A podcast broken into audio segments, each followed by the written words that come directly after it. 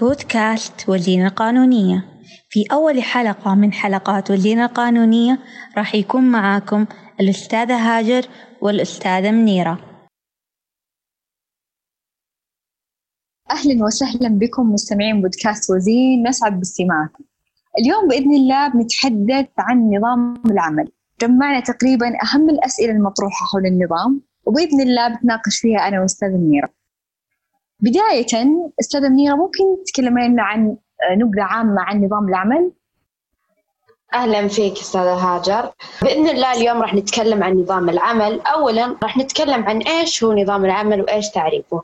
نظام العمل هو مجموعة من القواعد التي تنظم الروابط القانونية الخاصة والمتعلقة بالعمل الذي يقوم به شخص آخر مقابل أجر لحساب شخص آخر وتحت توجيهه وسلطته أو إشرافه ورقابته. هذا النظام عادة يضم أطراف وهؤلاء الأطراف هم صاحب العمل والعامل الذي تجمعهم علاقة العمل. جميل جدا. طيب السؤال المهم، من هم الأشخاص اللي طبق عليهم أحكام هذا النظام؟ طبق هذا النظام على عدة فئات. أولا هو كل عقد يلتزم بمقتضاه أي شخص بالعمل لمصلحة صاحب عمل وتحت توجيهه أو إدارته أو إشرافه مقابل أجر. ثانيا هم عمال الحكومة والهيئات والمؤسسات العامة بمن فيهم الذين يشتغلون في المراعي أو الزراعة. ثالثا هم عمال المؤسسات الخيرية. رابعا هم عقود التأهيل والتدريب مع غير العاملين لدى صاحب العمل بحدود الأحكام الخاصة المنصوص عليها في هذا النظام. والفئة الأخيرة والخامسة هم العاملين بعض الوقت في حدود ما يتعلق بالسلامة والصحة المهنية وإصابات العمل وما يقرره الوزير. تمام.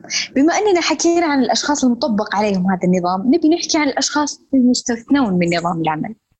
هناك عدة فئات مستثناة من هذا النظام. أول فئة هم أفراد أسرة صاحب العمل وهم زوجه وأصوله وفروعه الذين يعملون في المنشأة التي لا تضم سواهم. ثاني فئة لاعبو الأندية والاتحادات الرياضية ومدربوها. ثالث فئة العمالة المنزلية ومن في حكمهم. رابع فئة عمال الزراعة والرعاة الخاصون ومن في حكمهم. خامس فئة عمال البحر الذين يعملون في سفن تقل حمولتها عن 500 طن. سادس فئة العاملون غير السعوديين القادمون لأداء مهمة محددة ولمدة لا تزيد على شهرين.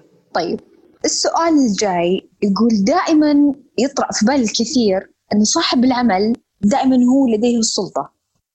هل يحق له وضع بنود تخالف القانون؟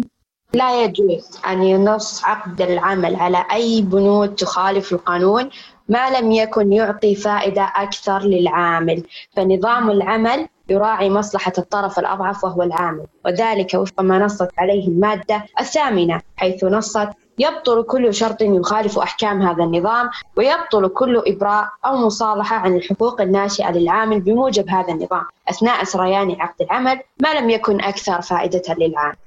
جميل جدا طيب هل في نسبة معينة لتشغيل العمال السعوديين عند صاحب العمل؟ يجب أن لا تقل نسبة العمال السعوديين لدى صاحب العمل عن 75% من مجموع عماله جميل طب هل يجوز تقليل هذه النسبة أم هي ثابتة؟ جائزة ولكن في حدود سلطة الوزير حيث يجوز للوزير تقليلها مؤقتا في حالة عدم توافر الكفايات الفنية أو المؤهلات الدراسية أو تعذر إشغال الوظائف بالمواطنين وذلك وفق ما نصت عليه المادة السادسة والعشرين من نظام العمل في الفقرة الثانية. يجب ألا تقل نسبة العمال السعوديين الذين يستخدمهم صاحب العمل عن 75% من مجموع عماله. وللوزير في حالة عدم توافر الكفايات الفنية أو المؤهلات الدراسية أو تعذر إشغال الوظائف بالمواطنين أن يخفض هذه النسبة مؤقتا. جميل جدا. طيب هذه الكثير يسألون عنها خصوصا الأشخاص المستجدين في العمل. بالنسبة لشهادة الخبرة وأخلاء الطرف هل يلزم على صاحب العمل تسليمها للعامل؟ نعم صاحب العمل ملزم بتسليم شهادة إخلاء الطرف وشهادة الخبرة للعامل عند انتهاء العقد بينهما. كما نصت عليه المادة الرابعة والستين يلزم يلزم صاحب العمل عند انتهاء عقد العمل بما يأتي. أولا أن يعطي العامل بناء على طلبه شهادة خدمة دون مقابل ويوضح فيها تاريخ التحاقه بالعمل وتاريخ انتهاء علاقته بالعمل الذي كان يؤديه ومهنته ومقدار أجره الأخير. ويجب أن تكون هذه الشهادة مسببة إذا اشتملت على ما قد يسيء إلى سمعة العامل أو يقلل فرص العمل أمامه.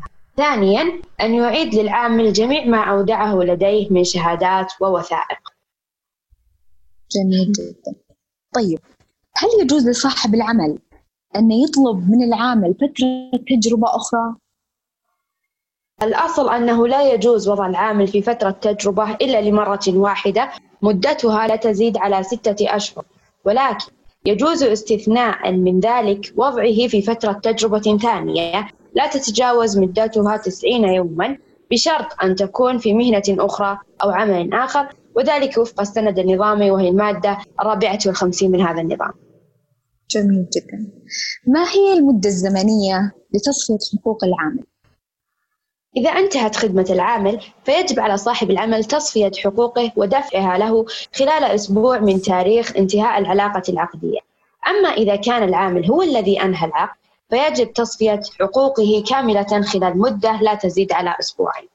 وذلك وفق المادة الثامنة والثمانين من هذا النظام جميل وهنا في سؤال يخص جائحة كورونا هل يحق خصم 40% من أجر العامل بسبب الجائحة؟ وهل يجوز الاستمرار أكثر من ستة أشهر؟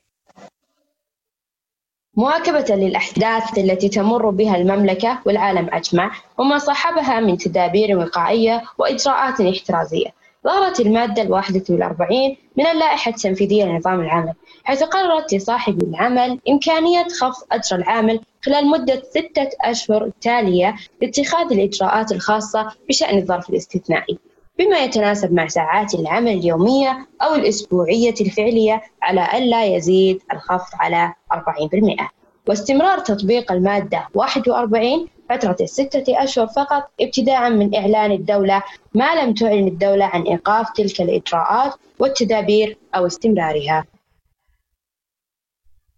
أستاذة منيرة ممكن تحكي لنا عن نظام ساند؟ وإيش دور صاحب العمل بهذا النظام؟ هو نظام من أنظمة التكافل الاجتماعي من إصدار المؤسسة العامة للتأمينات الاجتماعية. ويهدف هذا النظام إلى التأمين ضد التعطل عن العمل وهو يهدف إلى حماية المشتركين الذين فقدوا وظائفهم لظروف خارجة عن إرادتهم فقط. وهو يساعد الموظف في الفترة بعد تركه العمل مجبر والفترة التي يجد بها عملا آخر عن طريق تزويده بدخل مادي شهري مع إعطائه التدريب والتأهيل اللازم له حتى إيجاد عمل آخر. وأيضا مع إمكانية توفير عروض وظيفية صاحب العمل ودوره في هذا النظام. صاحب العمل هو المخول برفض طلب الإلغاء للدعم وفي حال التحق العامل بوظيفة جديدة فإن صاحب العمل الجديد سيتولى تسجيله في التأمينات وعند ذلك يتم إيقاف الدعم عنه. بالنسبة للسؤال الأخير اشرحي لنا أستاذة منيرة عن مادة 41 من لائحة تنفيذية نظام العمل. هذه المادة تمت إضافتها مادة 41 إلى اللائحة التنفيذية لنظام العمل حيث نصت الفقرة الأولى في حال اتخذت الدولة من تلقاء نفسها أو بناء على ما توصي به منظمة دولية مختصة إجراءات في شأن حالة أو ظرف يستدعي تقليص ساعات العمل أو تدابير احترازية تحد من تفاقم تلك الحالة أو ذلك الظرف. مما يشمله وصف القوة القاهرة الوارد في الفقرة الخامسة من المادة الرابعة والسبعين من النظام. فيتفق صاحب العمل ابتداء مع العامل خلال الستة الأشهر التالية لبدء اتخاذ تلك الإجراءات على أي مما يأتي. أولا تخفيض أجر العامل بما يتناسب مع عدد ساعات العمل الفعلية أو منح العامل إجازة تحتسب من أيام إجازته السنوية المستحقة.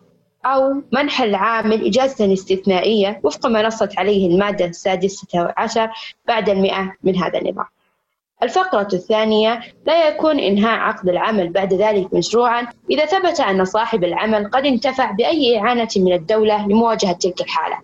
الفقرة الثالثة لا يخل ذلك بحق العامل في إنهاء عقد العمل.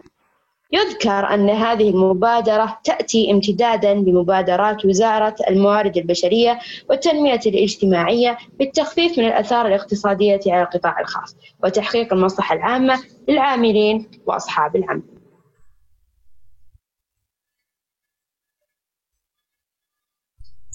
نقف هنا نشكر أستاذة منيرة جزيل الشكر أتمنى أن يكون هذا البودكاست نافع لكم. إن أحسنا فمن الله وإن أخطأنا فمن أنفسنا والشيطان شكرا جزيلا لحسن استماعكم.